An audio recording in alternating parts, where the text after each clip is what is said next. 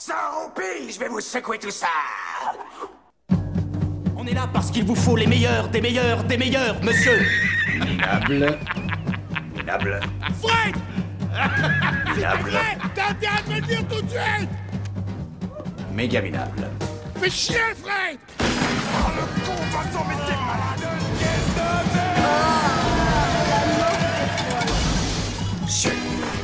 Edgar, on dirait que t'as la peau qui flotte. Vous êtes vraiment une dégueulasse. Dans haut Fais chier Jamais vu du sucre persan. Bonjour, bonsoir, bon appétit ou bonne route. Dans tous les cas, bienvenue dans Ça crève l'écran. Nous, on est les Soirées du Troisième Type, une association cinéphile basée à Lille qui a pour unique objectif de partager sa passion pour le cinéma avec vous. Ce qu'on aime, c'est vous retrouver au cinéma l'univers pour visionner et débattre, mais aussi à la guinguette de la paix pour parler technique d'analyse et manipulation des images. Nous avions annoncé à la suite euh, de notre épisode précédent sur la série WandaVision que nous ferions un épisode dédié à la filmographie de Zack Snyder. Finalement, pour des raisons d'agenda, on va commencer par parler de son dernier film en particulier. Aujourd'hui, on retrouve donc Vincent et JB, avec qui j'ai regardé hier soir le très attendu Justice League The Snyder Cut version 2.0 du film de 2017 qui était là signé Josh Whedon, qui avait à l'époque été un échec critique et commercial. Vincent, est-ce que tu veux bien nous expliquer rapidement l'historique du projet? Alors, l'historique du projet, donc euh, le premier film de Joss Whedon euh, est sorti il y a quelques années déjà. Euh, J'ai plus la date en tête, mais. euh, 2017, on avait vu 2017, c'est ça. Alors, sur le tournage de ce premier film, Zack Snyder a quitté le tournage à la base pour une raison personnelle, qui était le suicide de sa fille, donc une histoire assez triste. Les producteurs ont engagé euh, Joss Whedon, à l'époque euh, encore l'homme qui avait réussi euh, à faire le film Avengers, ce qui était considéré comme quelque chose d'incroyable à l'époque. On peut en discuter après si vous voulez. Sur ce, Josh Whedon reprend la barre, fait le film, et tout se passe pas trop mal jusqu'à la sortie effective du projet. Et là, c'est un peu la débandade, c'est-à-dire que le film est considéré presque unanimement comme mauvais, que la greffe des deux univers, Whedon et Snyder, ne fonctionne pas à l'écran. Euh, Whedon étant connu pour un univers plutôt léger, tandis que Snyder étant plutôt dans le sombre, l'épique euh, et le très grandiloquent. Snyder ne revient pas après, Josh Whedon euh, se fait virer aussi de chez Warner. Et euh, dans la foulée d'essai, c'est un peu la panade, euh, continue quand même à sortir des films. C'est-à-dire Wonder Woman qui va un peu rattraper le coup au niveau du public. Et euh, Aquaman aussi qui va pas trop mal marcher au niveau du public. Donc jusque-là on en était là. Puis coup de tonnerre, il y a à peu près deux ans, un hashtag sur Twitter sort qui s'appelle Release the Snyder Cut où les fans commencent à réclamer la version officielle de Zack Snyder, sachant qu'entre deux, euh, des rumeurs sont sorties, comme quoi Snyder aurait en fait euh, été renvoyé, comme quoi Josh Whedon aurait retourné une bonne partie du film euh, à sa sauce, et en fait, la version de Justice League qu'on aurait eue n'aurait jamais été celle qu'on aurait dû voir selon Snyder.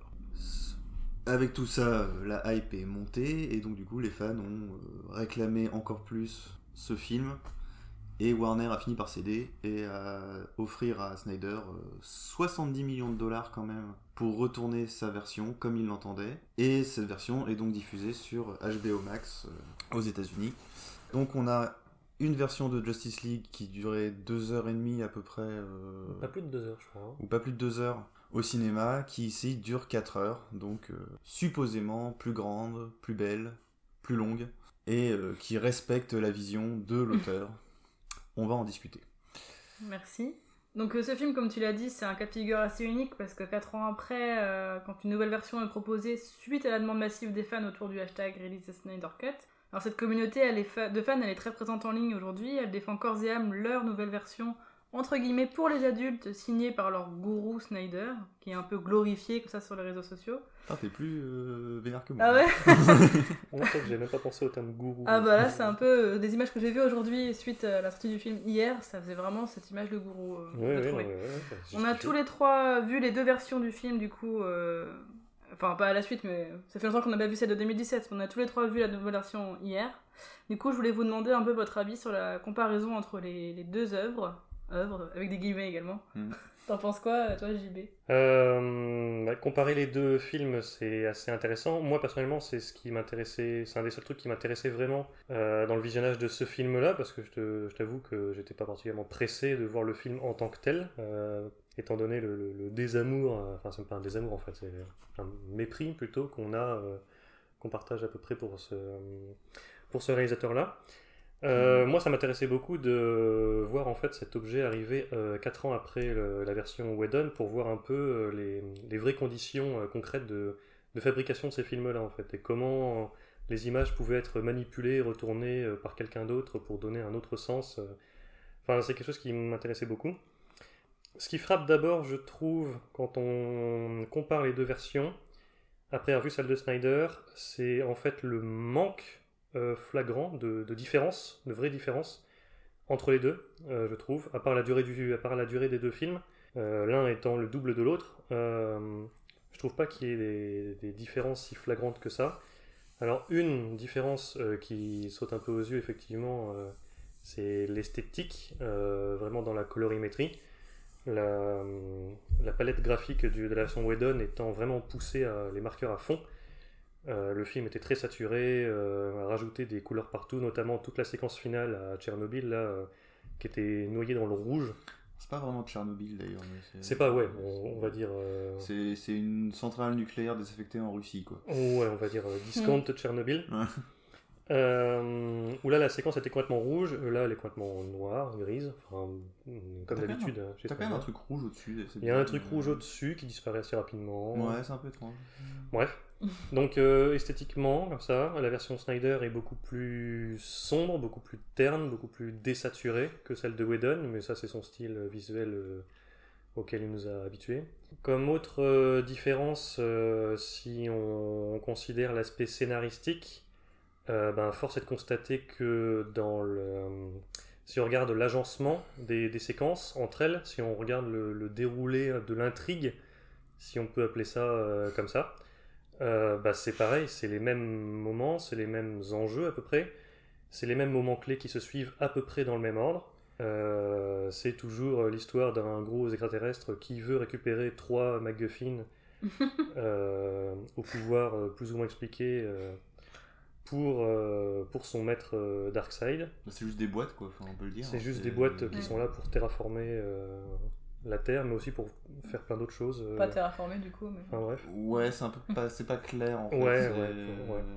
C'est un peu les boîtes de Chekhov. Euh, enfin. Ouais.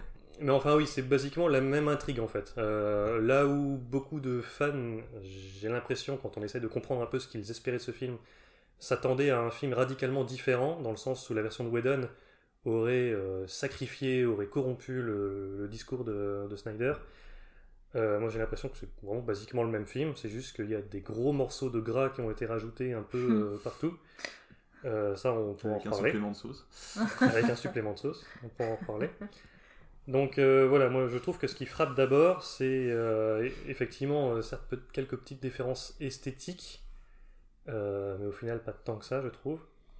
Mais euh, vraiment une profonde ressemblance euh, de- Dans le ton, de- quoi. d'intrigue. Non, pas, Bah. pas vraiment dans le ton. Après, euh, je rebondis un peu là-dessus sur l'intrigue. C'est la même fondamentalement parce que c'est le même film quand même. Enfin, ils n'allaient pas réécrire tout un scénario Mm. pour, euh, voilà, juste pour faire plaisir aux fans. Ça aurait été un peu bizarre. Ça restait. Même de toute façon, le scénario qu'avait repris Whedon était celui que, que Snyder avait prévu. Ouais. Mais après, oui, euh, dans le fond, les enjeux sont pas changés. C'est juste que, en fait, bah moi, je me retrouve à cette position gênante à réévaluer presque la version de Whedon. Ouais.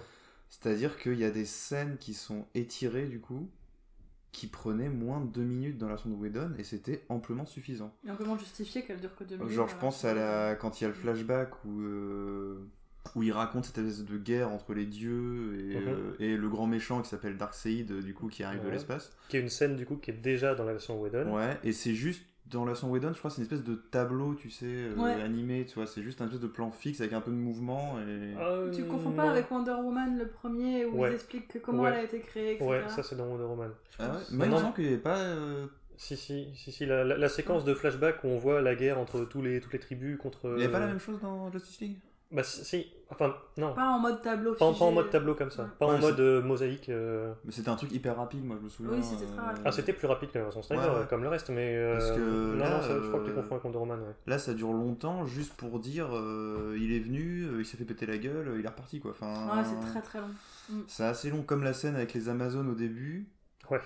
qui était, moi je trouve, dans la version Whedon, c'était le début du film, on savait pas trop à quoi s'attendre. Euh, c'était une espèce de, de jeu de chasse. euh, Enfin. Une course-poursuite, Une ouais. course-poursuite, euh, en fait, on se, il se passait la boîte euh, l'une à l'autre, il y avait un côté un peu ludique dans la Ouais. séquence.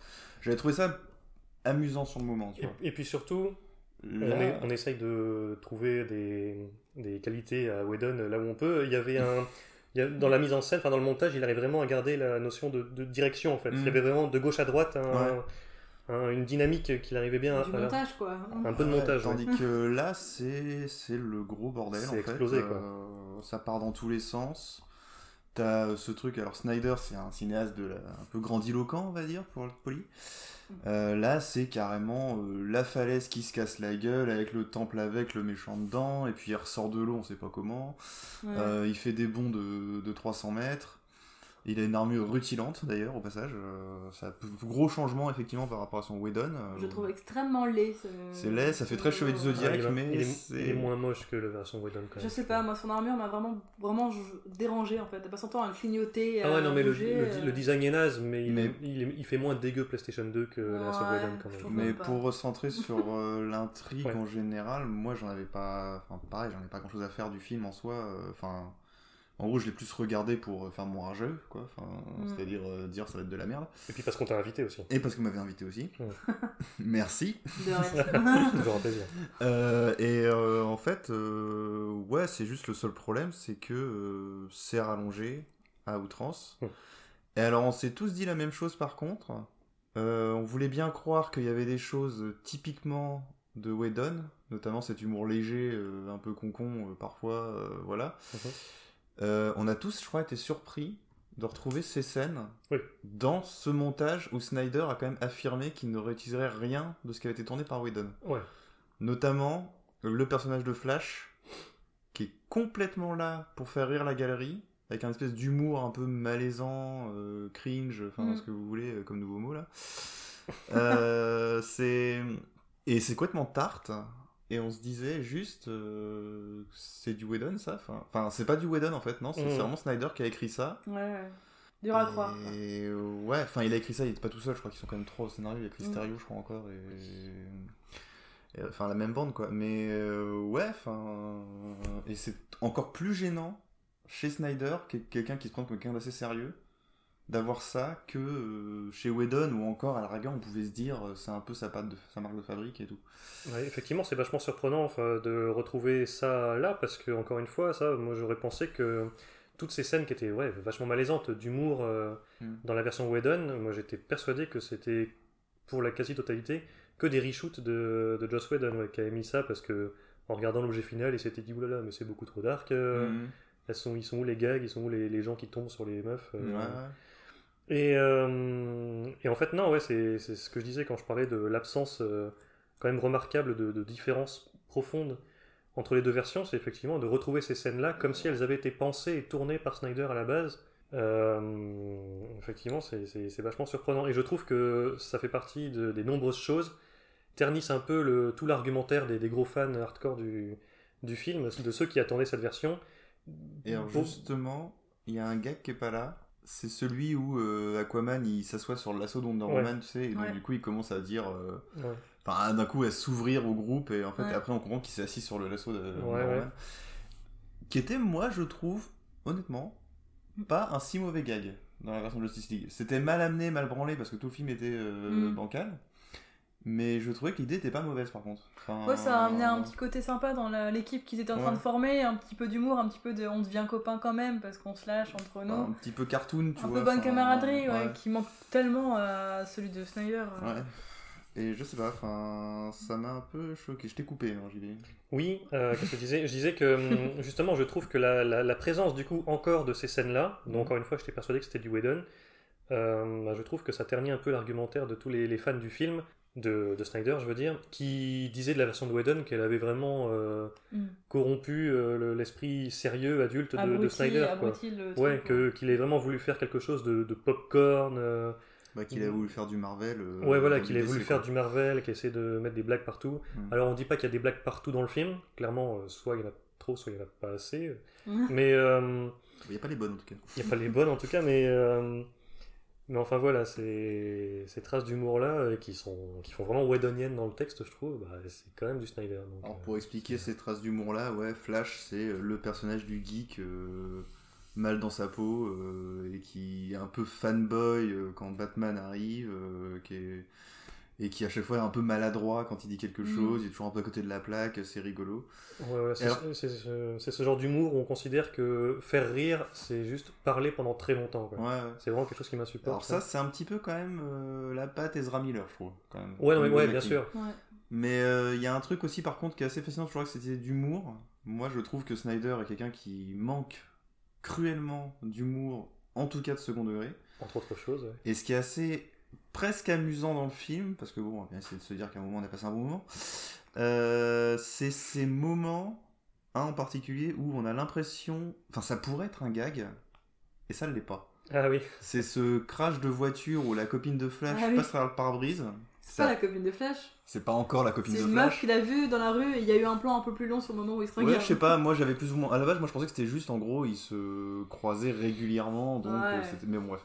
Euh, elle passe par le pare-brise, euh, elle est Je- rentrée dans une. je crois que c'est une décapotable. C'est une décapotable en plus, ouais. Et elle est rentrée dans une. Alors, je suppose qu'il y avait un stand de hot dog pas loin. Oui. Et du coup, elle vole au ralenti parce que Flash part à la vitesse de la lumière. Et il y a littéralement des saucisses qui volent autour d'elle. Et lui, il s'arrête et il la regarde. Il prend le temps de la regarder, euh, en gros de la mater, quoi, parce qu'il la trouve jolie. Et il lui dit qu'elle met une petite mèche de cheveux pour faire genre, ah, c'est mignon, puis nous on trouve ça un peu pervers. et il y a vraiment une knacky qui vole pas loin de la bouche. Ouais. Et il l'enlève et il la met dans sa poche parce que pour. euh, Pour la regarder pour plus Pour tard, la, on don- imagine. pour la Ouais. donner au chien plus tard. Ouais, et. et, Enfin, on s'est tous dit, mais c'est pas possible. Enfin, il y a un symbole phallique, il y a quelque chose, il y a je sais pas quoi. Et Il y a des non. knackis qui volent autour Et de- c'est ouais. complètement premier degré. Enfin, c'est Ouais, ouais, c'est ouais, ouais, ouais. incroyable. C'est aberrant, quoi. Genre, n'importe quel auteur, t'as l'impression. euh, Enfin. aurait vu un gag, et au pire, on aurait fait un gag, tu vois. Enfin, mais, mais là. euh, Qu'aurait rien à faire là en l'occurrence, enfin, c'est c'est un film pour enfants. c'est censé être un film pour enfants. Oui, oui, mais tu peux trouver des, des gags comme ça. Je veux dire, la saucisse, c'est un truc surutilisé. Euh, Ah ouais, non, mais bien sûr. un film pour enfants. Enfin... T'en as une dent grise, t'as une saucisse, un hot dog. euh, Ah, tu m'en demandes trop, là. Ouais, désolé. c'est pas ma culture. Ah là là. Euh, mais ouais, enfin, il y a cette idée comme ça de. Le film, à quelques moments, pourrait être drôle involontairement, mais il faut vraiment avoir le courage de. de se le faire parce qu'il dure quand même 4 heures et, et ces 4 heures, euh, bah du coup, il a pas d'humour Snyder donc pompeux, pesant. Ouais. Euh, chaque réplique est surlignée, chaque euh, élément de scénario est surligné trois fois. Et en fait, c'est même pas si intéressant parce que Non. quelqu'un Ouais. a compris ce qu'il faisait avec la boîte. La, la Au Justice départ, League. c'est pas clair du tout. Déjà, les boîtes, elles sont, elles sont pas introduites du coup. Il y a des boîtes, il y a des gens qui cherchent à les prendre. Tu sais pas qui Mhm. sont ces gens. Tu sais pas qui sont les gens qui défendent ces boîtes. euh, Mhm. Il faut la récupérer. Tu sais pas ce que c'est. Tu sais pas. C'est introduit après une heure et demie de film, peut-être ce que c'est que le boîte et Mhm. c'est quoi leur enjeu. Ça prend une heure et demie à introduire. Donc si toi t'as pas vu la version de 2017, tu te retrouves là à tenir, à essayer tant bien que mal de tenir une heure de film sans rien comprendre des enjeux. Alors, donc c'est un mais non, mais je compliqué. pensais à la scène où tu sais, euh, eux ils ont récupéré leur boîte, là, la Justice League, et ils expliquent plus ou moins que Cyborg du coup va pouvoir la pirater.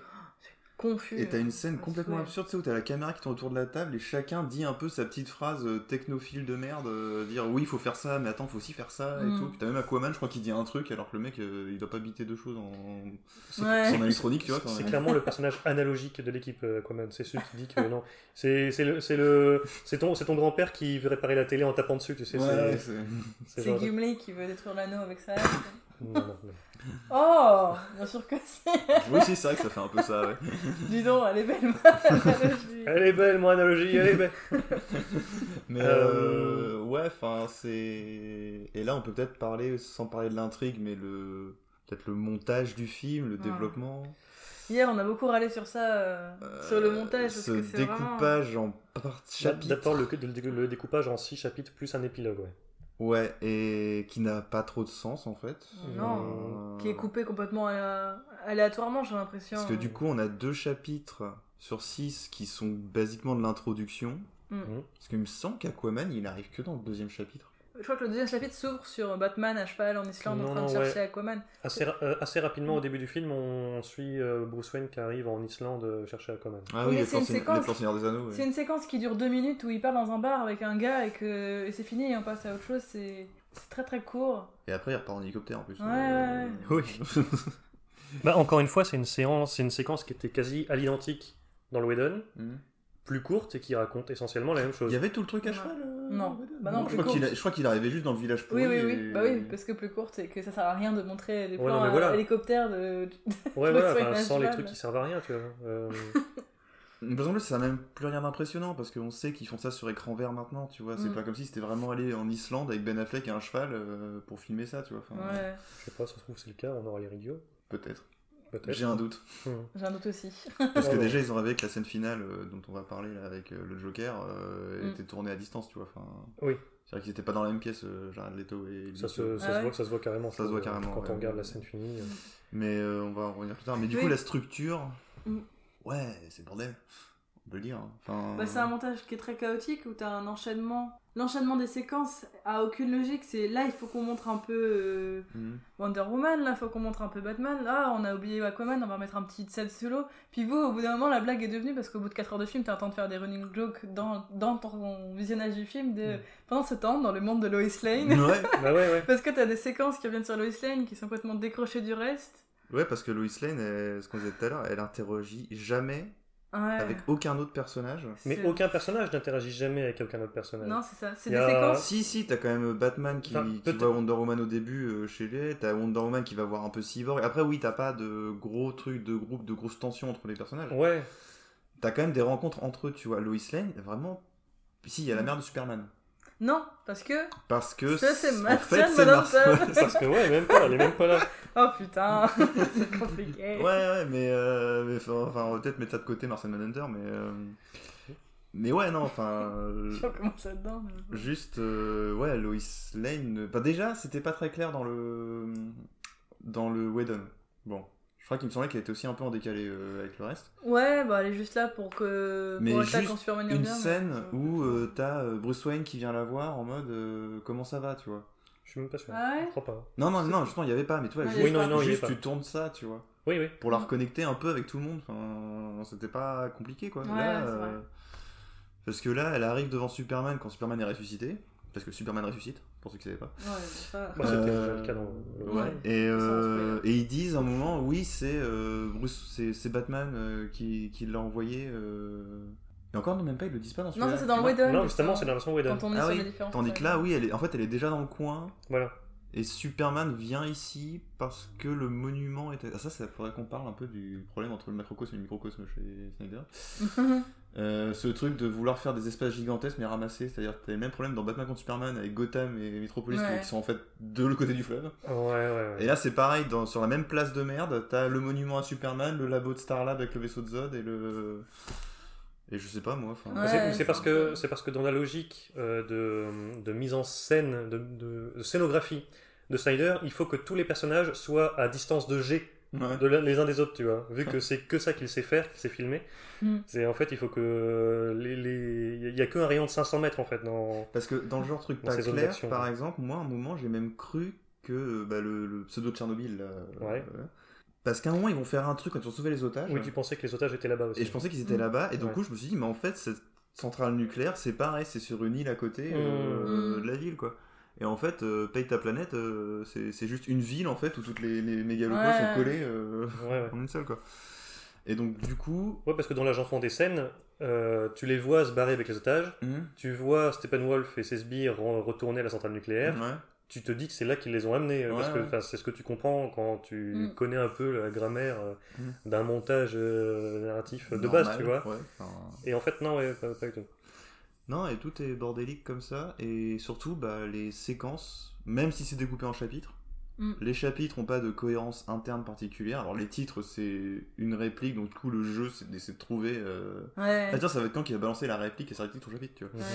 Euh, Genre, je crois que le truc où j'ai j'ai halluciné, c'est. euh, Tu sais, t'en as un qui s'appelle euh, Change Machine ou je sais pas quoi. Ouais. Et à un moment, il y en a juste un qui arrive euh, qui dit euh, This is a change machine, tu vois. Enfin, Ouais. genre, c'est donc une machine euh, qui change ou je sais pas comment. Ouais. ça, Oui, oui. Et c'est juste, c'était juste ça, quoi. C'était pas la peine d'en faire un titre, quoi. Enfin, Bah, c'est c'est pour le, le mystère, quoi. Ça, ça fait, ça fait un peu mystérieux. quoi. ouais, mais et entre eux, en fait, t'as l'impression d'avoir une succession de scènes ou de séquences collées bout à bout. Mm. En gros, t'as le début, le milieu, la fin du film de Whedon. Et au milieu, il a rajouté toutes les scènes qu'il pouvait. Ouais. Et qui n'ont, euh, en fait, pas de cohérence entre elles. Il n'y a pas vraiment de scènes qui se répondent l'une à l'autre. Ouais, puis chaque scène est courte au final. J'ai l'impression que chaque petite séquence au, au milieu de ce chapitre, elle va faire euh, allez, 15 minutes au plus long, vraiment au plus long. Hmm. Et il faut passer à autre chose tout de suite. euh, faut qu'on passe ailleurs, un autre personnage, une autre dynamique. Après, 15 minutes, c'est long aussi. oui, hein, c'est vraiment très long, euh, c'est vrai, peut-être sur 4 heures. Mais le film fait 4 heures, c'est pour ça. Mais c'est vrai qu'il y a cette idée où tu te poses jamais sur un personnage, du coup. Enfin, Oui, c'est ça. Tu prends jamais on, le temps. on de- enchaîne tout le temps. Ouais, tu passes à Cyborg, euh, puis Mm. après Cyborg il fait un truc, et puis après tu passes à Batman, puis après Wonder Woman, Ouais. et puis après. euh, Les deux séquences qui allaient se suivre dans le Whedon sont là intercoupées de 3-4 sauts pour aller voir quelqu'un d'autre euh, ailleurs. Qu'est-ce qui se passe là? Que Qu'est-ce qui se passe là? si on peut arriver sur. pour comparer juste avec Avengers, le premier, Mm. qui est pas un film que j'adore particulièrement, mais euh, je lui mets ça quand même. Il allait assez vite, même si bon, il avait l'avantage que chaque héros avait plus ou moins eu son film avant. Mm, mm. Bah, seulement la moitié, en fait. Ouais, mais il seulement allait, la moitié des personnages avaient vraiment été. il allait assez vite quand même pour rassembler les personnages en fait. Enfin, Oui. En tout cas, tu vois, enfin, Mhm. il y a le moment où il se tire un peu la bourre, mais genre c'est au bout de 20 minutes de film quoi. Ouais. Et après, on avance sur l'intrigue commune. Mm, mm. Là, Ouais. euh, Le truc, c'est que, ouais, en, en fait, c'est c'est le, le Snyder Cut, là, c'est un film qui nous fait relativiser le talent de Joss Whedon. Mm. Euh, parce qu'effectivement, euh, tu dis Avengers, c'est un bon exemple de comparer les deux, parce qu'effectivement, ce film-là était quand même censé être le Avengers de, de Mhm. DC.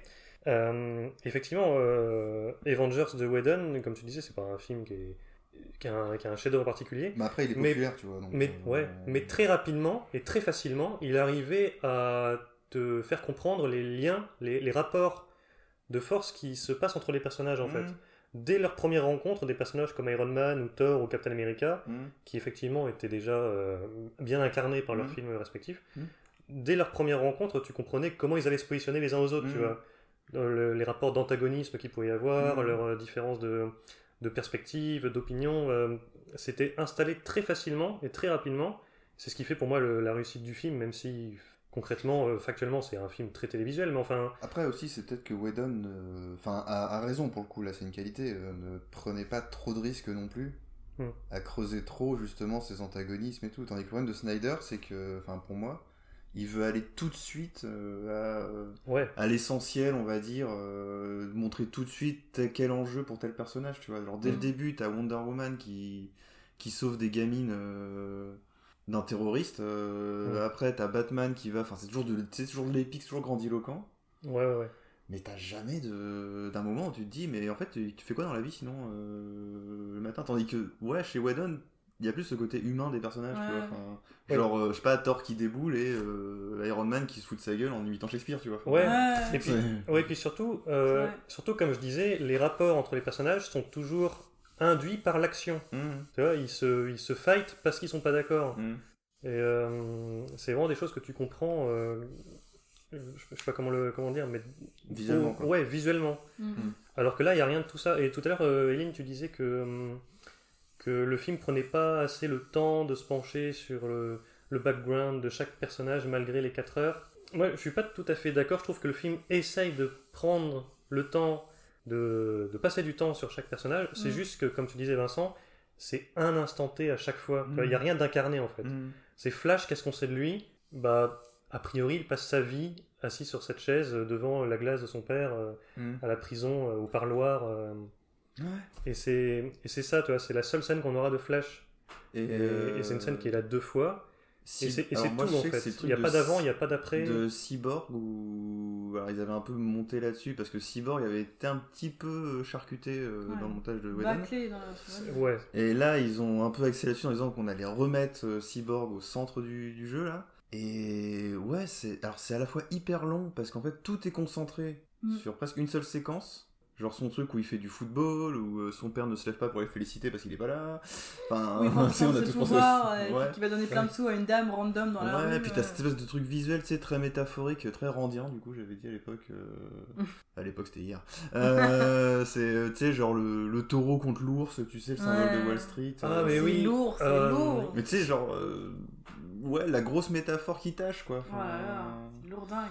Enfin, c'était devant un espèce d'hôtel de vente, euh, parce qu'il faut comprendre qu'il. Je me souviens même plus ce que c'est comme scène. C'est une hallucination Mais non, Non, c'est quand son père lui explique qu'il a un peu tous les pouvoirs et donc il est presque omniscient, donc il essaye de, comme n'importe quel mec qui essaie de faire du cyberpunk essaye de faire, Ouais. de euh, matérialiser, tu sais, cette espèce de monde de l'internet. euh, Ouais, c'est une espèce de reproduction mentale de comment il utilise ses pouvoirs. Voilà, et donc. ouais, il faut comprendre qu'il peut contrôler la bourse avec une pensée, qu'il Ouais. peut faire s'écrouler un PIB. euh, Et c'est là c'est n'importe quoi avec Snyder, comment il écrit, parce qu'il passe tout de suite de l'un à l'autre, il Ouais. tellement aller vite, que là, en gros, j'ai vu sur Twitter, il y en a un qui avait résumé le film sur cette phrase, il fait genre. euh, euh, parce qu'en gros, il y a un accident de voiture où les parents, enfin la mère meurt et lui il risque de mourir, donc le père essaie de le rafistoler. Et euh, en gros, le mec résume par la phrase J'ai pas été un bon père, euh, je, je suis pas allé te voir un match de foot, du coup je te donne le pouvoir de, faire, de flinguer la bourse, tu vois. Enfin, Ouais, genre, je t'aime donc voilà, boum, je fais de toi un super trader. Enfin, Ouais. Trop bizarre quoi. Et genre tu te dis mais les deux vont pas ensemble quoi. Enfin, parce que du coup t'as l'impression que c'est le père qui lui donne sciemment ces pouvoirs là. Alors que moi je trouve ça plus clair dans la version de Whedon que la transformation en cyborg en fait dépassait tout le monde. tu était vois. accidentel. Ouais et que ça. Non mais ça le dépassait même euh, le père en fait. Enfin, Mm. que il avait créé un truc trop fort. euh, Ouais, ouais. Ouais, Il y a un truc un peu bizarre où tu... le père a réparé Cyborg, enfin a créé Cyborg à partir de la Motherbox que le père avait récupérée. Mhm. Ça, c'est pas clair du tout, je trouve non plus, de comment la Motherbox est impliquée dans, dans Cyborg et du coup, lui, il a un lien particulier avec les Motherbox parce que il est un bout de Motherbox. enfin, c'est hyper confus, je trouve. Du coup, En fait, non, que- il a utilisé l'énergie pour. euh, Mais c'est vrai que c'est pas très clair non plus. Bah non. Ah, il, a, il a juste branché un câble HDMI euh, entre la Bah, Motherbox et. Cyborg, tu vois. Ouais. Et du coup, la Motherbox a donné à Cyborg le pouvoir de contrôler Wall Street. Enfin, c'est trop bizarre. C'est vraiment très très chelou. C'est c'est des machines à changer. Ah oui, pardon.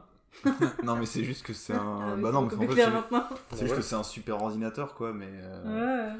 Mais, mais ouais, enfin, c'est. En fait, c'est juste que t'as pas de. C'est-à-dire qu'on essaie de te mettre un truc un peu humain, tu vois, genre la relation entre le père et le fils qui est un peu brouillée, quoi. Ouais. Et direct, faut qu'on aille à euh, le truc gigantesque. euh, euh, Enfin, Ouais. à un moment, tu te dis, mais calme-toi, pose-toi. Ouais, c'est clair. Enfin, tous les personnages, quand ils Prends le temps parlent. d'être avec eux.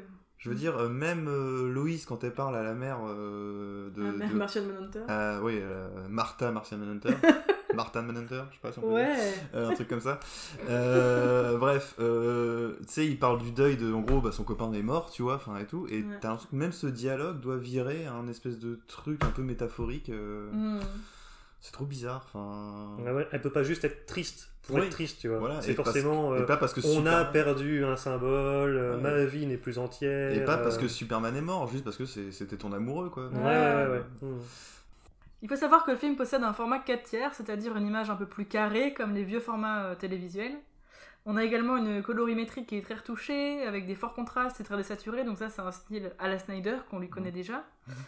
Euh, et du coup ça, ça va en grande opposition avec la version de 2017, surtout qu'on a fait, euh, qu'on sait qu'à l'époque c'est Snyder qui avait choisi de tourner en 16 neuvième, le film, euh, le film qui est devenu le film de 2017. Donc là il fait plutôt le choix de changer finalement le format, sûrement pour se démarquer avec la version de 2017. Enfin bref, du coup, il y a tout ce, ce- cette intellectualisation, on va dire, de, de la mise en scène qui est fait chez, chez Le mot est Snyder. fort. Ouais. Il est lancé. La volonté d'un enfin, comme si le fait de faire en 4 tiers, ça veut dire regardez, je suis un auteur, j'ai un style. Ouais, je dirais euh, plutôt auteuriste que Ouais, intellectuel. Auteur- Donc c'est pour savoir un peu ce que vous aviez pensé de, bah, du visuel du film, là, de la forme qu'il a choisi de lui donner. Vous avez déjà un peu comparé avec la version de Whedon, mais vraiment pour revenir sur euh, ce visuel-là, qu'est-ce qui vous a le plus euh, marqué euh Alors, on va commencer par euh, essayer de trouver un point positif. Ah Enfin, un point positif, non. Toi, Euh, l'éternel optimiste, je suis curieux. C'est-à-dire que, en vrai, sur le moment, on me dit, je vais faire un film de super-héros qui est euh, le genre de l'ampleur et du de la grandiloquence. on me dit, je le fais en 4 tiers. Honnêtement, moi, sur le coup, ça m'intéresse. Ok. Je me dis, c'est couillu, vas-y, montre-moi ce que tu vas faire. Parce que du coup, le 4 tiers, c'est pas que euh, réduit, c'est. Mm. C'est du coup, t'es plus axé sur la verticalité, tu vois. Ouais. Alors tu te dis, c'est Superman comme ça, qui vole, des trucs comme ça, ça pourrait donner un Mhm. truc intéressant. Sauf que, comme tu l'as dit, le film était prévu en 16-9. Et ça se Donc sent. en fait, ouais. c'est de l'image rognée. Ouais. Enfin, tu l'as dit toi-même euh, hier quand on regardait le film, euh, t'as certains plans, on sent que c'est plus pensé. En tout cas, ça marche mieux en 4 tiers. Ouais. Et d'autres, on sent que c'est coupé, quoi. Enfin, tu, sens clairement ceux qu'il a pensé plus tard pour le 4 tiers et Mhm. ceux qui ont déjà été tournés avant qui l'étaient pas. C'est- Ouais, c'est assez bizarre. Mais du coup, à la base, bon, cette idée de 4 tiers, moi j'ai trouvé ça quand euh, les premières bandes annonces sont sorties où ils l'ont finalement mis en 4 tiers. Bon, je me suis dit, bon, bah ça y est, ouais, il essaye de se démarquer, il essaye de montrer Ouais. que, il- en gros, qu'il a une vision. Et d'ailleurs, euh, sur euh, HBO Max, euh, j'ai vu des, des capteurs d'écran, il y, avait marqué au début, euh, pour prévenir le spectateur américain qui n'est pas habitué, parce Oh. que tous les écrans sont saisonnés, Pauvre petit spectateur que américain. le, le film était en 4 tiers pour euh, respecter la vision créative de, de son réalisateur, de Snyder. Ouais, entre ça et WandaVision, ils en bouffent du 4 tiers en ce moment. Ouais, ouais, mais tu vois, c'est genre en mode euh, tout est fait pour surligner que c'est bien la version d'un auteur. Ouais. Et euh, quel auteur On va Et quel auteur? J'y vais, tu veux rebondir sur euh, quelque chose? Euh, moi, le format 4 tiers, euh, je le, je le, je le rejette pas. Je le comprends pas pour autant euh, parce que, comme tu dis, effectivement, c'est vraiment quelque chose de délibéré. Mm. Donc, euh, ouais, est-ce que ça va au-delà de juste la pause? Est-ce que ça va au-delà de juste euh, regarder euh, rien que par le format, mon film n'est pas le même que celui de Whedon euh, En Mm. vrai, il aurait pu faire le film en noir et blanc, euh, ça aurait été pareil, tu vois. Ouais. D'ailleurs, je crois qu'il a prévu une version en noir et blanc. Ouais, le monde fait ça. Ouais, ouais, non, c'est grand truc. C'est, Donc ouais, est-ce que ça va au-delà de la posture? Je pense pas, parce que clairement, est-ce qu'il fait quelque chose avec le 4 tiers? Bah pas du tout, euh, comme il fait pas grand-chose de cinématographique de toute façon, euh, ni en général, ni dans ce film-là. Bah, là, t'es un peu vache. Bah, enfin, sais pas, c'est c'est vrai, qu'est-ce Non, mais qui... ça dépend qu'est-ce que t'entends par cinématographique. Ouais, non, mais enfin, je sais pas, Mm. qu'est-ce qui, qu'est-ce qui fait cinéma dans ce film, tu vois? Bah, moi, je dirais par exemple, effectivement, le... t'as des gestes ontologiquement cinématographiques pour faire mon intellectuel euh, deleuzien. Attends que tu définisses ontologiquement. Non, mais c'est juste que, voilà, enfin, des choses que tu peux faire qu'au cinéma. euh, Enfin, en tout cas, à pendant longtemps, ça reste encore dans l'idéal, ça. Genre le ralenti, tu vois, à l'extrême. Enfin, Oh, alors, c'est hyper chiant parce que du coup, il fait ça tout le temps. Ah, c'est tout le temps. Même les scènes qui sont pas d'action, c'est tout le temps. Après, ce que je trouve très drôle, c'est que t'as des scènes au niveau visuel, justement, il est tellement barré dans son idée de faire un truc visuel cool, ou en tout cas impressionnant. Ça donne des absurdités, genre ce match de football américain sous la neige, quoi. Ouais. Genre, personne ne joue sous la neige. Enfin, c'est- Oui, Et ça donne des trucs, c'est tellement grandiloquent que tu te dis ça va partir plus loin. qu'en fait, rien. Genre, quand euh, au moment, t'as, t'as un- le plan il est bizarre, mais t'as un type qui saute vers Cyborg, enfin, qui fait du football américain qu'il est encore jeune. Euh, lui, il saute vers lui, en fait, pour lui sauter au-dessus. Mais moi, j'ai vraiment cru qu'il allait lui foutre son pied dans la gueule, tu vois. Enfin... Et d'ailleurs, euh, on joue pas au football américain comme ça, il me semble. Enfin, je suis pas expert, mais il me semble que c'est le, le genre de sport où dès qu'il se touche, contrairement au rugby, euh, tout le monde s'arrête sur place. Oui, oui. C'est un sport qui est pensé pour des coupures pub toutes les 5 minutes. Alors que là, c'est en mode, bah, un peu comme tu vois dans les séries télé, tu me diras, ça je peux pas lui en vouloir, mais euh, le mec il boule euh, Hmm. trois personnes euh, qui tombent toutes au ralenti évidemment. Et oui, avec la durée du ralenti, on a le temps de se dire tout ça Ouais. avant que le plan soit terminé. Ouais, Ouais, c'est- carrément. ouais. Oui, il y a ça aussi, c'est que du coup il, il- il tend le bâton pour se faire battre parce que Oh, elle a ouais. le temps de se dire, tiens, mais du coup c'est marrant parce qu'il y a ce détail là alors que ça ça n'a rien à foutre là quoi. Enfin, Ouais, c'est clair. La seule, le ralenti, le seul truc, mais ça c'était déjà dans la version Whedon en fait. Le seul truc intéressant du ralenti, c'est quand t'as le combat contre Superman. Oui. Avec Ouais. Flash qui lui passe à côté et tu vois euh, Superman qui tourne la tête. euh, Enfin, en fait, t'as le temps de te dire il va tourner la tête, il va pas tourner la tête, on sait pas, et il le fait. Et là, ça marche, tu vois. Et ouais, je suis que- surpris d'avoir quelqu'un qui peut Ouais, capter voilà, c'est sa ça. vitesse. là, on est dans ça. ce rapport de force euh, Ouais, ça, c'est intéressant. intéressant. Mais, mais c'est Ouais. c'est le seul truc, sur 4 heures de film, c'est le seul truc où le ralenti se justifie, quoi. Ouais, Et c'est un peu bizarre, quoi. Enfin, c'est très bizarre.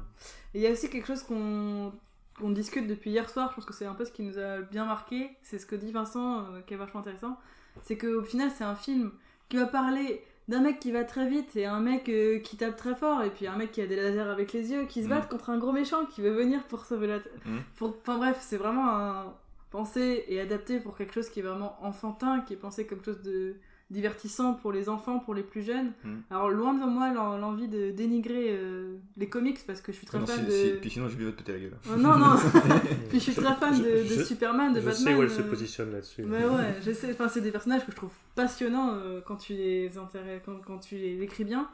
Mais là, ça reste vraiment très bas de plafond. Un gros gros, je suis gros, méchant. Un gros gros, je suis très gentil. Et pour- pourquoi, pourquoi prendre une, un visuel aussi complexe, aussi intellectuel pour quelque chose d'aussi basique Moi j'ai noté dans mes notes, c'est des gens qui crient tout le temps. Intellectuel, le mot est fort. Ouais. c'est- c'est c'est 4 heures de gros méchants qui crient, de gros gentils qui crient et Attends, d'autres t'oublies un truc, non, il y a un truc- hurler avec leur Il y a un voix truc fondamental qui confirme fatigant. euh, ton point. c'est que je, je vous rappelle que le début du film, C'est 10 c'est minutes. de 4 Superman qui minutes euh. de cris de Superman Ah oui, c'est vrai Oh là là, le film est tellement long que j'avais oublié. avec une Enfin, onde de choc, euh, genre le monde entier entend Superman crier quand il se fait buter au début. C'est ça. Et, Et c'est ouais, c'est hyper long et tu te dis mais ça alors soit tu Ah. t'attends à un film euh, expérimental où en fait ça va être 4 heures de cris de Superman, tu vois, genre et tu te dis OK, c'est une épreuve de Ah, force. en fait. La, la mort de Superman en ASMR. Ouais, tu vois, genre Ah, Mais tu te dis, mais qu'est-ce qu'il fait avec ça, quoi? C'est... À l'arrière, tu le fais durer, bon, euh, Ouais. 1 minute 30. Ça commence déjà un peu long, tu vois. Ouais. Et là, ouais, on avait 4 minutes, hein, quand même, enfin, voire 5, je crois. Et du coup, tout à l'heure, Vincent, tu parlais justement de- du fait que de la violence aussi, de montrer la violence dans ces films-là, dans Ouais. des films qui sont normalement pensés pour les plus jeunes ou pour les enfants, Mhm. et ça m'intéresse un peu que tu développes. euh, Bah, ce que je disais, c'est euh, ce rapport avec euh, une violence, on va dire, gratuite. Alors, c'est pas plus flagrant, le plus flagrant dans ce film-là non plus. Mm. C'est-à-dire que c'était encore plus choquant dans Batman contre Superman, Ouais. Où Batman arrivait et euh, butait euh, 30 criminels comme ça, parce qu'à un moment, en gros, c'est on est censé comprendre que Batman avait euh, 50 ans passés et euh, ça faisait chier, et plus de s'emmerder euh, Mm. avec son code moral. Bon, là, quand on a quand même un virage à 180 degrés, Batman redevient plus ou moins gentil, Ouais. ne veut plus tuer des gens. Mm. Mais on a quand même cette violence gratuite qui fait que chaque fois que quelqu'un prend un coup de latte, il décolle à 200 mètres, il Ouais. s'éclate contre un rocher, mais il est pas mort. Ouais, c'est ça, c'est une Bizarrement. violence très Ouais, très décomplexé, mais en même temps qui veut... Ben, se- superficiel. Quoi. superficielle, Ouais, ouais. effectivement, bien, bien vu. inoffensive. Une Ouais. violence inoffensive. Mais qui veut se donner euh, l'air, ouais, adulte en fait. Un Ouais. truc, euh, on est sérieux, regarde, il y a de la violence, il y a du sang, regarde, il y a une trace de sang quand le mec s'est tapé la Mhm. tête contre le mur. Mais il est pas mort, ou genre, ouais, regarde Wonder Woman, elle hésite pas à faire exploser un terroriste. euh, Même si c'est jamais très clair s'il a explosé ou pas. Bah, il, y a plus, il y a plus son chapeau en général. Ouais. T'as, t'as vu trois cartoons, euh, Oui, euh, c'est tu, vrai. tu comprends le principe quoi. Enfin, Ouais, euh, clairement, il jouera plus du violon. euh. T'as dit du piano hier. Ah ouais, c'était pour pas me répéter. bah, bon. Mais ouais, enfin, et cette idée de. Enfin, il y a vraiment une idée, je trouve, fondamentale chez Snyder, qui est que en fait, il pense. Et d'ailleurs, il l'a dit, il l'a vendu comme ça. euh, un moment, il a répondu à un critique de cinéma qui avait trouvé le premier Justice League agréable comme un dessin animé pour enfants. Mhm. À regarder, à manger avec ses céréales. Ouais, Et ça. Snyder lui avait répondu euh, Eh bien, euh, mon film n'est pas pour vous car je fais des films pour adultes. Ouais. Bon. Tu m'expliqueras où est Bah. le film pour adultes dans ce film-là, quoi. Ouais, tu vois, genre euh, un film pour adultes, tu ne vas pas voir un film euh, avec Batman, Superman, Wonder Woman euh, contre euh, le gros méchant de l'espace. euh. Ouais, c'est ça. Dans celui-là, il n'y a pas de morale, il n'y a pas de réflexion, il n'y a pas de valeur, il n'y a pas de. Bah, je pense que le pire, c'est que lui, il pense qu'il y a une morale, Ouais. il pense qu'il y a des valeurs qui sont exposées, mais en fait, non, c'est complètement superficiel. Bah ouais. ouais. Notamment parce que le côté humain, justement, Et est complètement évacué. En fait. C'est-à-dire qu'il y a rien de. Ces personnages n'ont rien d'humain. Mm. Euh, on disait, bah, les Avengers, mine de rien, ils avaient un côté humain parce qu'il y avait des petites euh, failles, des petits rapports de force, des choses comme ça. Mm. Euh, à un moment, on se vanne, tu vois. Là, jamais, en fait, parce que Snyder n'a, je pense, aucun humour. Mm. Ce qui va avec sa philosophie un peu euh, à la Ayn Rand euh, objectiviste, tu vois. C'est-à-dire que c'est des gens qui aiment pas l'humour, en fait, et surtout, Ouais. qui ne supportent pas l'autodérision. Mm. Ah bah ça se voit, Et ça. donc, on ne se moque surtout pas d'eux, parce qu'ils Ouais. s'y- ils se voient comme des gens euh, brillants. Ouais, ouais. Et là, ça se voit, il ne peut pas se permettre de prendre ses héros Mm. et de les montrer comme euh, des gens qui peut-être potentiellement peuvent prendre ça à la déconne ou Ouais, puis avoir des failles aussi, Ouais, avoir ou- des faiblesses. parce que euh, enfin je sais Mm. pas euh, c'est pas pour être philosophe mais euh, rire c'est aussi euh, admettre euh, en gros euh, tes failles ou tes faiblesses devant une situation quoi Ouais. et là jamais quoi alors oui il y a des petites piques à un moment en mode euh, ouais des petites vannes genre les vannes de flash et tout mais c'est jamais vraiment un moment euh, Mm. les personnages qui lâchent prise quoi enfin et donc ils ont rien d'humain Ouais. ils ont ils sont fonctionnels Mm, mm. complètement puis en plus le rapport équipe fait ça c'est qu'au moment chacun a un rôle à jouer pour C'est euh, ça. Ouais, et encore à peine, je trouve. Enfin, mais ouais et c'est qu'est-ce que c'est le, qu'est-ce que c'est l'utilité concrète de, par exemple, d'Aquaman dans ce film? Ah bah rien du tout je voulais y arriver à un moment mais c'est vrai que Aquaman ne sert tu l'enlèves à de l'équation, ça change rien à Ouais. Ouais, ouais. je Mais, crois, je crois euh, qu'il est, il les sauve vite fait quand ils se battent dans les égouts là. Oui, euh, oui, c'est lui qui. a- Mais encore, il est encore même. Je crois même qu'il est moins présent que dans la version Whedon, tu vois. C'est l'impression que ça donne. hein. Ouais. Et euh, mais pour finir sur cette histoire de, de maturité, en fait, c'est que. En gros, il me semble que. euh, quand t'es ado. Alors, ça, ça reste pas aux enfants, parce que la violence est quand même assez. euh, on va dire. poussée euh, assez loin, enfin, en tout cas. Bon, ouais, je pense qu'ils ont vu bien pire de nos jours, les enfants. Ouais, mais même, c'est pas assez drôle, c'est pas assez fun pour. euh, Oui, oui, c'est pas assez léger, c'est vrai. C'est c'est un truc adolescent, c'est un truc pour les ados, tu sais, à cet âge-là où t'as envie qu'on te prenne un peu au sérieux, Ouais, euh, t'as envie que qu'on te parle comme un adulte, Mm. mais en même temps on te parle pas comme un adulte en fait, on te parle euh, à ton niveau, donc t'es en phase de transition. Mm. Et être adulte, c'est un peu euh, cyclique, tu sais, c'est un peu revenir aussi au côté enfantin, tu vois, c'est réadmettre en fait le côté enfantin et dire euh, oui, bah c'est pas si grave en fait de rigoler de ça. Ouais, et, c'est vrai. voilà. Mmh.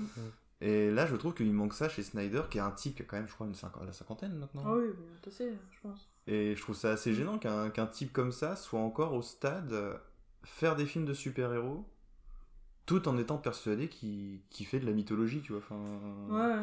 Et encore même, euh, je répondrais que la mythologie, euh, même dans les mythes, euh, il y a de l'humour aussi. Enfin, il y a des trucs euh, grotesques et des trucs débiles. euh, Enfin, ça n'empêche pas l'autre, quoi. Mm.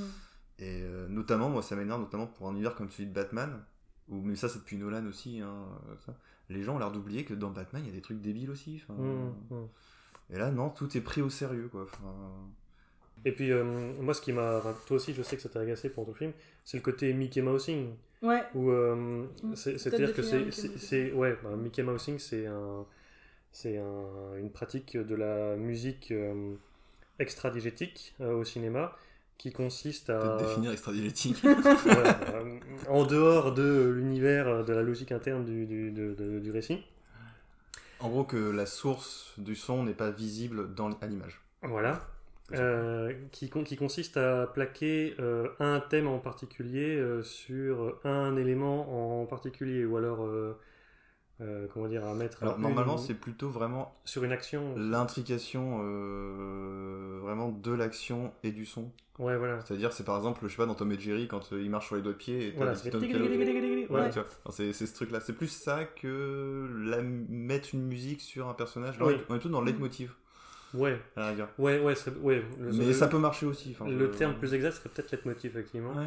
Ou euh, dans, et c'est vraiment l'utilisation la plus bateau, béaba euh, possible de ça, dans le sens où à chaque fois qu'un personnage apparaît à l'écran, instantanément, il faut qu'il y ait son thème qui retentisse. Quelle Mm. que soit la logique euh, de montage musical que ça fasse. euh, Bah alors, ce qui est marrant, c'est que le seul qui vrille les tympans, c'est celui de Wonder Woman. Le, le nouveau, du coup, thème de Wonder Woman. Bah, Ouais. Il est double, justement, parce qu'il y a quand même Ouais. le thème. Euh, on tu entend sais, qu'une fois à la le thème guitare, à la ouais. guitare. On entend que à la banque. Mais hein. après, Les- ouais, il y a ce truc de lamentation. euh. Pareil, il y a du trop intelligent, tu sais, lamentation euh, type cœur antique, tu vois, Ouais, enfin, ouais, ouais, insupportable. Ouais. Il y a déjà contre, des mèmes euh, qui apparaissent sur les, sur les réseaux sociaux sur ça, euh, Ah ouais sur le thème de Wonder Woman, euh, qui revient beaucoup trop souvent. Et les... Bah ouais, non, mais c'est- contre, j'ai les- enfin, pas noté de thème particulier pour Flash ou Batman. Non, ou- mais il n'y en a pas. D'accord. Il n'y a, il y a même pas de thème en général, j'ai envie de dire, à part Wonder Non, Woman. pas euh, Wonder Woman. Ouais.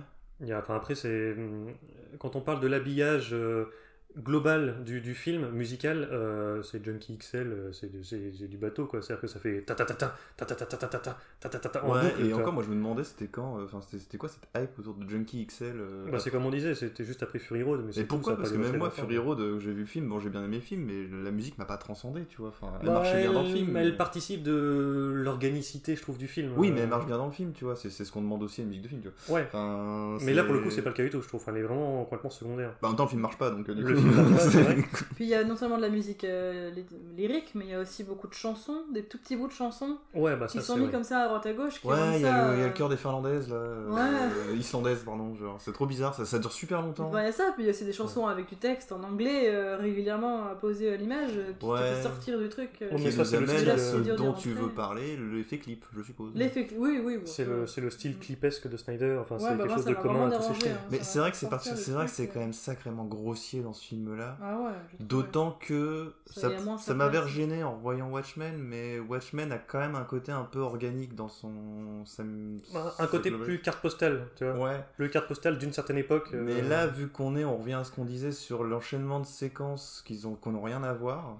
Mm. Du coup, t'as vraiment effectivement d'avoir un espèce de bout de clip. euh, Ouais, plein de Mm. petits bouts de clips qui se suivent. Genre, mais alors, des fois en plus ça peut être complètement grotesque, genre euh, ce euh, Aquaman quand il est bourré euh, sur sa falaise et t'as une vague géante et il est avec sa bouteille en mode je Ouais. suis trop un punk. enfin, Au ralenti, bien sûr. Ouais, c'est n'importe quoi. J'ai ou, des problèmes. ou quand t'as Loïs qui sort avec ses deux cafés, puis t'as une chanson euh, complètement tarte dont j'ai oublié. euh, ouais, c'est tout le temps. Mais dont les paroles correspondent à peu près littéralement à sa situation. Quoi. Enfin, les paroles, je crois que si on les traduit en français, c'est, je me souviens plus précisément, mais c'est genre. euh, c'est tu es parti. je suis seul, je suis triste, euh, tu es parti, ouais, je Ouais, sais ouais, plus.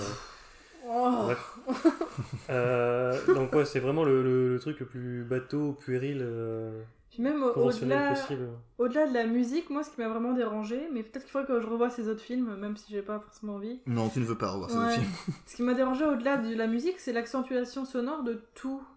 Enfin, de tous les. Tu veux dire les Batman Grunt et les. Ouais, non mais c'est vrai, hein, tous les petits bruits sont accentués à mort. Tu vas déplacer un objet, euh, ça fait du bruit. euh, Cyborg, dès qu'il passe, il y a bien de, de, de petits bruits métalliques, des petits bruits un peu informatiques. Mais ça, c'est trop marrant parce que ça, comme tu le racontes, ça me gêne comme beaucoup. ça, hein. ça fait gag de cartoon, tu sais. Ouais, Tu mais. te dis, un mec qui fait une parodie ce... Quelqu'un qui fait une parodie de ce film-là, il pousserait ça à fond, tu vois. Ouais, Enfin, genre ouais, les As vrai. qui feraient une parodie de ça, ils mettraient ça à fond, Ouais, tu vois. ouais, genre, c'est euh, vrai. Oui, c'est vrai, glong, glong, Mais- glong. Ouais, dès que le mec il prend un café, tu Mais, mais au, mais au final, Snyder, il le pousse déjà à fond, tu vois. Mais oui, mais c'est ça, sans en c'est- faire quelque chose de ridicule, de grotesque. Il pense que c'est comme Bah ça. si, qu'il justement, c'est grotesque parce que c'est... de délibérément grotesque. Quoi. Ouais, c'est ridicule par exagération, parce qu'il pense Ouais, que c'est sérieux, en fait. voilà. Ouais. Genre, et effectivement, mais ça ça revient aussi gêné. euh, au coup, quand je disais, ils prennent un coup de latte, ils décollent à 3 mètres, tout le monde. euh, Mm. Et pareil, t'as aussi un gros bruit, euh, crack, euh, Ouais, c'est d'os. euh, Les bruits de baston, du coup, sont assez insupportables. Enfin... Et c'est vrai que c'est un film assez bruyant. Bah ouais, c'est vraiment la remarque que je me suis faite, c'est que t'as euh, pas... Pourquoi accentuer chaque son comme ça aussi fort C'est... c'est- Limite, t'as l'impression de voir le, le bruiteur dans son truc en train de faire chaque son. Ouais, je, sais pas, je sais pas, quelque chose que... C'est pas une remarque que je m'étais faite sur d'autres films avant. C'est rare que je fasse vraiment attention au son si... Bah, je me souviens si que c'était parce que moi je sais que. Bon, c'était plus au niveau musical, mais euh, Sucker Punch, quand je l'avais vu au Cinoche, euh, j'avais trouvé ça, en plus d'être dé- dégueulasse comme film, j'ai trouvé ça abrutissant aussi, tu vois. Ouais. Oui, bah oui, oui. Et euh, bah, Man of Steel aussi, du coup, Man of Steel, je- je- moi j'étais Ouais. abruti en sortant de la séance. Bah, J'imagine euh, que c'est pareil, du coup, pour ces autres films, euh, à Ouais, vérifier. et puis en même temps, je pense que je mets ça aussi sur, sur ça, euh, enfin tu sais, euh, Mm. l'énervement qu'on a eu en sortant de Batman contre Superman. Mm. C'est que c'était un film aussi euh, complètement bruyant. euh, Ouais, ouais, ouais, c'est vrai. horrible quoi. Mais ça après, c'est pas que de la faute de Snyder, on va dire. Ça, ça fait un moment quand même que les blockbusters sont. Bah, le, Plus dernier, fort, ouais. le, le dernier gros exemple en date, c'est Tenet. Nolan, ouais. Ouais, Tenet, ouais, Nolan, euh, mais même. euh, Ah, je sais plus quel film on avait vu, mais même les Marvel, des fois. euh, Quoi que les Marvel met un peu la pédale douce, plus douce quand même, je trouve. Là, je me suis rarement fait cette réflexion-là devant Marvel. Ouais, mais je sais plus quel film j'avais vu, mais ça, ça gueulait comme ça. Enfin, après, ça peut être aussi le réglage. On se dit toujours c'est le réglage de la, Ouais, le de ciné. la salle de cinoche, mais. euh, Ouais, ouais. mais ouais. Je sais pas, dans celui-là, il y a, il y a quoi? Est-ce que vous arrivez à retrouver dans votre mémoire une scène qui soit silencieuse ou à peu près calme? Où il n'y a pas de bruit, quoi Bah, il y a les scènes peut-être avec Loïs euh, et, À la et campagne, Martha, euh. Martha Manhunter. euh, je crois qu'il n'y a Ah, pas beaucoup de musique. Mais... Ouais, peut-être. Ou alors quand ils sont dans les champs, et je suis sûre que t'as encore un peu de bruit, de bruit Si, t'as quand, même, quand même le bruit du vent, tu sais. Ouais, il y a moyen. Il y a de la musique, il y a de la musique à ce Puis moment-là. ouais, il y a des chansons, quoi. Enfin, Ouais. c'est cette volonté de constamment remplir l'espace sonore comme si c'était gênant de laisser un peu de silence. Mais je pense que de toute façon, Snyder, c'est un type qui a peur du vide, fondamentalement, Ouais. tu vois. Enfin, Oui. Ouais, bah, ça, tout clair. est rempli, tout dégueule, tout est. Ouais, ouais. Ouais, C'est- Bah ouais, c'est vrai. Et donc, euh, y compris la masse sonore, quoi. Enfin, Ouais, ouais. Bah, c'est- c'est moi, ça m'a vraiment dérangé en tout cas.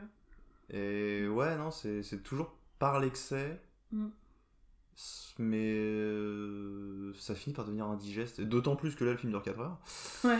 Ça fait plein de fois qu'on le dit, mais Ouais, c'est toujours bon de le c'est rappeler. long, mais c'est vraiment long. Hein. Ouais, c'est vraiment long, mais Non, non, surtout ouais. que bah, t'en as rien à foutre. euh. Mm. Enfin, je vais revenir sur euh, justement cette différence majeure quand même avec le film de Whedon. C'est sur le final. Ouais. Mm. Le climax du film où, dans le film de Whedon, il avait ajouté cette histoire d'une espèce de famille euh, russe pas loin qui en gros pouvait subir la destruction autour et fallait plus ou moins sauver cette famille. Ouais. En gros, qui représentait plus ou moins l'humanité à sauver quoi. Mm. Même si déjà dans le film de Whedon, ça sentait que les deux scènes n'étaient pas connectées parce que Ouais, euh, voilà.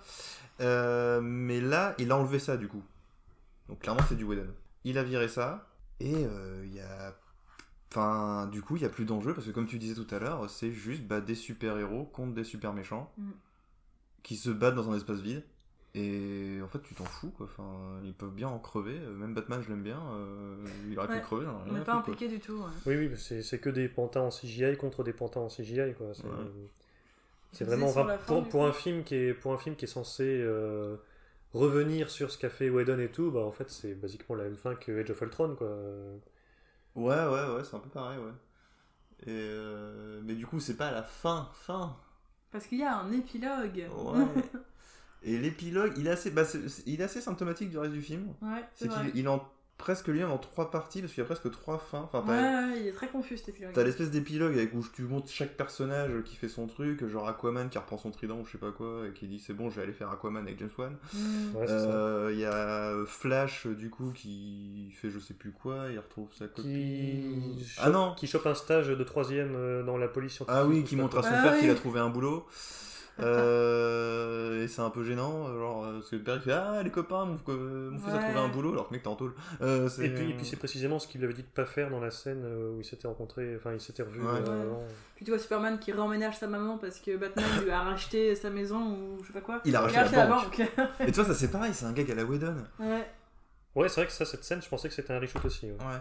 Et bref, euh, mais alors, et après, on arrive sans transition dans ce que les fans ont appelé le Nightmare. Avec Knight comme chevalier. Ouais, Ah ouais? Ouais, ouais, Wow. c'est vrai. Qui était une scène euh, Batman post-apocalyptique qu'on avait déjà eu un, un bout dans Batman contre Superman, Ouais. Hein un rêve euh, de, de Bruce Wayne. On retrouve le Batman post-apocalyptique accompagné pour une raison X ou Y de Mera, la copine d'Aquaman, euh, donc Amber Heard. Donc Mhm. euh, du coup, euh, Snyder n'est pas Team Johnny Depp, manifestement. Euh, donc Mera, euh, Deathstroke, Deathstroke, ouais. qui a été présenté non, qui a été présenté juste avant comme un méchant parce Ouais. qu'il Ouais. était avec Lex Luthor en train de faire un truc. Lex Luthor l'a engagé pour tuer Batman. en gros. Et donc là, il est là avec lui. Il y a qui d'autre? Il y a Cyborg qui il y est a- encore Il y a là. Flash. Il y a des gens, on sait pas trop qui c'est Il y a aussi. hein. Cyborg. Il y a des mecs avec des capuches, euh, tu sais pas vraiment qui est avec eux. Il y a Flash et. Cyborg. Il y a C'est Flash Flash et Cyborg. Cyborg. Ouais, ouais. ouais. Ouais. Et, et du coup, Et on est censé comprendre que c'est un monde post-apocalyptique où le méchant du coup aurait gagné. mhm. Et il y aurait une espèce de para-Justice League, euh, en gros, composé de gentils et de méchants. c'est le, le scénario du jeu Injustice en fait. Ouais, c'est ça. Et là, il y a une scène complètement pétée où du coup, dans cette équipe, il y a le Joker. Ouais. Le Joker de Jared Leto, Le fameux. joué euh, donc par Jared Leto dans Suicide Squad. Et il y a un dialogue qui n'a aucun sens entre les deux personnages. Où en gros, Batman, euh, en gros, euh, le Joker dit euh, Tu me tueras jamais, de toute façon, parce que je suis ton meilleur ami, tu sais, enfin, le truc Ouais, Joker. euh. Oui, oui, on se complète. Tu Ouais, as besoin de moi comme Et euh. Batman Oh lui dit, de toute façon, si je te tuerai un jour et je te ferai souffrir, parce que quand ta copine elle est morte, alors Harley Quinn est morte dans cet univers, ouais. euh, elle est morte lentement. En plus, il est sadique, il dit elle est morte lentement en souffrant ou je sais pas quoi. Euh, je lui ai promis que je te tuerai lentement, enfin bref, ok. Et le dialogue n'a aucun sens, parce que tu comprends pas pourquoi ils disent ça maintenant. Ouais, c'est trop bizarre de Si finir sur ça. Ils sont ensemble depuis, euh, pour des raisons X ou Y, la vie les a rapprochés, toi. Euh, si ils sont ensemble depuis ce moment-là, pourquoi c'est maintenant qu'ils se font ce dialogue euh, complètement euh, explosé? Et donc le Joker a peur ou je sais pas quoi, et après il y a Superman qui arrive euh, en mode méchant. Et en fait c'était un rêve. Encore. Encore. On voit Bruce Wayne qui se réveille en mode c'est un Oui, rêve. oui, Oui, et après, sur le palier, il y a Martin Manhunter. Putain, mais cet, cet épilogue, cet épilogue, il, a, il est complètement déconnecté de tous les 4 heures de film que tu viens Mais de ouais, voir. mais en plus c'est sans transition que t'arrives dans ce truc. Et moi je me suis dit, mais est-ce qu'il va avoir euh, les couilles de dire Je dis qu'il y a quand même eu un univers parallèle qui s'est créé parce Ouais, que ouais. Flash a fait une connerie avant avec le voyage temporel. Ouais, Ça, ouais, ça c'est pourrait s'expliquer tellement vite, en fait, Voilà, tellement facilement. clair. Au lieu de nous refaire le coup du non, mais en fait je déconne, c'était encore un rêve, c'était pour faire plaisir les fans. Parce que les fans du coup sont fans de cette séquence maintenant, ils veulent leur film consacré à cet univers. C'est fou ça. Et, et non, mais en fait, il y a rien dans cet univers. Enfin, C'est complètement vide, quoi. Enfin... Parce qu'en plus, les autres personnages, genre Deathstroke et euh, Mera, tu sais pas trop qui ils sont, Bah euh, non, pourquoi ils sont là, pourquoi eux ont survécu. Euh, surtout que Mera, je sais pas trop ce qu'elle fout là, parce que son pouvoir c'est de contrôler l'eau et ils sont dans un désert. Ah, c'est vrai Euh, Ouais. et enfin, Ouais, bref. si, si ton but c'est d'introduire une espèce de réalité parallèle qui aurait été créée par Flash ou quoi, euh, pourquoi le faire là? Pourquoi le faire comme ça? Mais surtout pour ne, pas, pour ne pas l'assumer après, tu vois. C'est ça, ouais, c'est très bizarre. Et... C'est vraiment très bizarre comme épilogue. Ouais, et c'est pour moi, ça rejoint toujours ce Snyder qui veut toujours être dans le plus gros, plus fort, plus impressionnant. Ouais. Mais en fait, qui réfléchit jamais à quand est-ce qu'il va s'arrêter, quoi. Alors, j'imagine que les fans Surtout de dans, Snyder, dans le euh, fan service, surtout. Oui, dans plein de service, quoi, surtout, ouais, mais... J'imagine que les fans de Snyder, ils ont réponse à tout ce qu'on se demande là. hein. Je pense qu'il y a des gens qui ont trouvé bah. des choses très concrètes à mettre sur ce qu'on dit là. Non, c'est pas qu'ils ont des choses concrètes à dire, c'est que eux, ils ont ce qu'ils veulent. Ouais. Ils ont ce qu'ils ont demandé. Maintenant, la question... euh, En tout cas, en tout cas on met pas en danger le fantasme, la représentation mentale qu'ils se sont construites eux-mêmes de cet univers. Ah oui, complètement, oui. Non, mais en vrai, on leur donne ça, quoi. C'est un peu... euh, Je sais pas, comme La La Land qui m'avait énervé, où en fait, il joue sur les deux fins, tu vois. Ouais. Il te met la fin positive, et après, il dit non, finalement, il y a la fin négative, mais en même temps, Ouais. t'as quand même eu les euh, 10 minutes de fin positive. Ouais. euh, Ouais, ouais. être content, tu vois. Et là, c'est un peu pareil, tu vois. Genre, on vous donne cet univers, euh, visuellement, il est représenté, mais en même temps, on va pas l'assumer complètement. Hmm. Et, euh, mais en même temps, oui, les fans sont contents parce qu'ils ont eu tout ce qu'ils voulaient, c'est-à-dire tout dans une espèce de globi-boulga euh, Mhm. imbuvable. Au détriment de toute cohérence, euh, de toute vraisemblance. Ouais. ouais. Et maintenant, la question, c'est euh, ce que la question que tout producteur se pose à chaque fois euh, depuis les débuts du cinéma, c'est euh, Est-ce que les gens suivent et est-ce que ça suffit pour en faire un ouais, deuxième? ou est-ce que le public sait ce qu'il veut vraiment, tu vois? Mhm. Est-ce qu'il faut le donner juste au public ce qu'il veut ou pense vouloir, ou est-ce que faut les amener à vouloir autre chose? Hmm. plus, tu vois. Et moi, le mensonge Schneider, il est là. C'est qu'il te fait croire qu'il va donner plus, mais en fait, il donne exactement ce que les gens veulent. Ouais. Et en fait, tu vas pas plus loin que ça, quoi. Enfin, Ouais, c'est vrai. Mhm. Mais ça dit, il y a même problème chez Marvel. Mais euh, c'est juste que c'est deux formes différentes. Mais, euh, mais pour moi, on en est là, quoi. Enfin, en gros, euh, là, les fans de Snyder sont contents. Et il faudrait peut-être dire que c'est un public minoritaire, en fait. Ouais, moi je le trouve très présent, franchement, euh, sur internet, j'ai l'impression de voir que lui. Donc à voir après les, les vrais chiffres que vont faire ces films, qu'ont fait ces films et que feront c- Non, franchement, je te dis, c'est une, mais- une majorité bruit, une minorité bruyante, Ouais, en fait. d'accord. Ils font beaucoup de bruit. Mais c'est un peu l'équivalent cinématographique de l'alt-right euh, ou de Oui, l'extrême c'est ça. droite euh, sur internet. hein. D'accord. En vrai, ils vont peut-être pas apprécier, euh, ils vont peut-être se faire engueuler, mais euh, pas forcément dans ce qu'ils pensent, mais dans, dans la Mm. manière en fait de, de remuer le truc. Tu vois. Bah, Enfin, ouais, euh, voilà, c'est pas, c'est pas une, com- une comparaison qualitative, Ouais. mais dans les procédés, Oui. dans, les, dans les démarches euh, de euh, communication, c'est le même aussi, principe. Ouais. Bah, justement, le release de Snyder Cut euh, pour Book c'était ça, quoi. C'était on Ouais. fait monter la sauce, on met la pression, et machin truc. Et ça a marché, mais on voit pourquoi ça a marché en fait. Et puis on, on mise à fond surtout sur antagoniser une entreprise Mm. qui, à la limite, euh, bah, fait ce qu'elle peut pour sauver les meubles, tu vois. Ouais. Mais, euh, mais vraiment pour les rentrer comme le grand méchant, alors que c'est l'artiste avec un grand A y a les clés du truc. Mais c'est là il y a un problème avec la vision de l'artiste aussi, parce que. Oui. euh, Enfin, moi, on me parle d'artiste ou d'auteur en cinéma, je pense pas à Zack Snyder, tu vois. Ouais. Mais Ouais. pour eux, oui, si c'est un auteur, alors qu'en fait, euh, qu'est-ce qu'il a fait à part adapter des trucs? Bah, euh, Sucker Punch. Oui, merci. merci, mais non merci. Ah. Euh, c'était, oui, c'était son film d'auteur, Sucker Punch. Et, on a vu ce que ça a donné, mais. euh, Hmm. Bah, pour, pour conclure un peu, euh, moi je dirais que si c'est si vous n'êtes pas un gros fan invétéré de Zack Snyder euh, et, et que vous n'avez pas vécu la sortie de la version Joss Whedon de 2017 comme une euh, trahison euh, dans votre chair, euh, c'est peut-être pas la peine de se donner du mal, quoi. C'est peut-être pas la peine Ouais. de passer par 4 heures de, de, Ouais. de fête à la saucisse, quoi. Moi j'ajouterais que je pensais que regarder ça avec des bières et des copains, ça ferait mieux passer la pilule, qu'on s'amuserait au moins un peu. Mhm. On s'est amusé, je dirais peut-être la première heure et demie. Oh, les 15 premières minutes. Ouais, vous êtes... et puis après c'est devenu C'était douloureux. c'était marrant pendant 15 minutes. Après, c'était le déni, c'était douloureux. Et à la fin, moi, j'étais vraiment énervée. J'étais Ouais, vraiment ouais. remontée, en fait, Ouais, d'avoir passé plus 4 énervé heures à faire ça. Oui, oui. Ouais, mais j'aime pas perdre t'es moins habitué euh, aussi. Moi, j'étais plus saoulé, quoi. Enfin, enfin, Est-ce que vous, vous avez quand même une note d'espoir pour, pour terminer ou, ou est-ce qu'on part Euh, sur le malheur que nous a laissé le film hier soir, euh, couché, énervé Ouf, moi, Snyder, j'ai plus d'espoir depuis un moment. hein. Euh, Oui, oui, pas forcément lui, mais Sur euh, l'univers DC en général, euh, bof. il y a le film Batman avec Robert Pattinson qui va sortir. euh. Ouais, voilà, le- l'espoir, enfin la limite, l'absence de, on, on va, on va dire la limite de l'inquiétude, c'est plutôt ça. c'est que après les flops des films plus collectifs comme euh, Batman et Superman et Justice League version 2017, euh, a priori DC semble être, euh, DC Warner semble être plus parti vers des, des films un peu plus solo, avec une patte un peu plus euh, individuelle à chaque fois. Mm. Euh, les, Pour donner Wonder Woman 84. Bah ouais, non, mais voilà, Wonder peine. Woman, Ouais, ou Aquaman, Joker- ou Joker. Shazam, Joker, qui sont des films. euh, on leur prête les qualités ou les défauts qu'on veut, mais enfin, qui ont leur propre univers, tu vois, qui ont leur Mhm. propre logique. Euh, donc, a priori, abandonner un petit peu la formule Snyder, en tout cas la mettre un peu de côté. Euh, ça me semble pas être une, une idée foncièrement mauvaise. Après, il faut voir ce qu'on propose. euh, bah, moi, je l'ai dit depuis le début. à côté. Donc euh, voilà, moi c'est à peu près ça. Le- L'espoir que ce film, euh, que ce Snyder Cut m'évoque, c'est qu'a priori, même si le film marche bien, ça paraît très peu probable qu'il fasse le projet de suite qu'il voulait faire à la base. Donc euh, Ouais.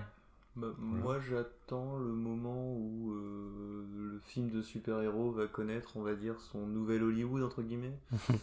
C'est-à-dire Ouais, ce moment où le genre commercial, euh, Mm. comme par exemple l'a été le western, va être renversé un moment par peut-être un autre pays, j'en sais rien, tu vois. Ouais, enfin, va se réinventer quoi. dans des films un petit peu plus intéressants du coup, qui vont pas hésiter à briser les codes euh, pour faire autre chose.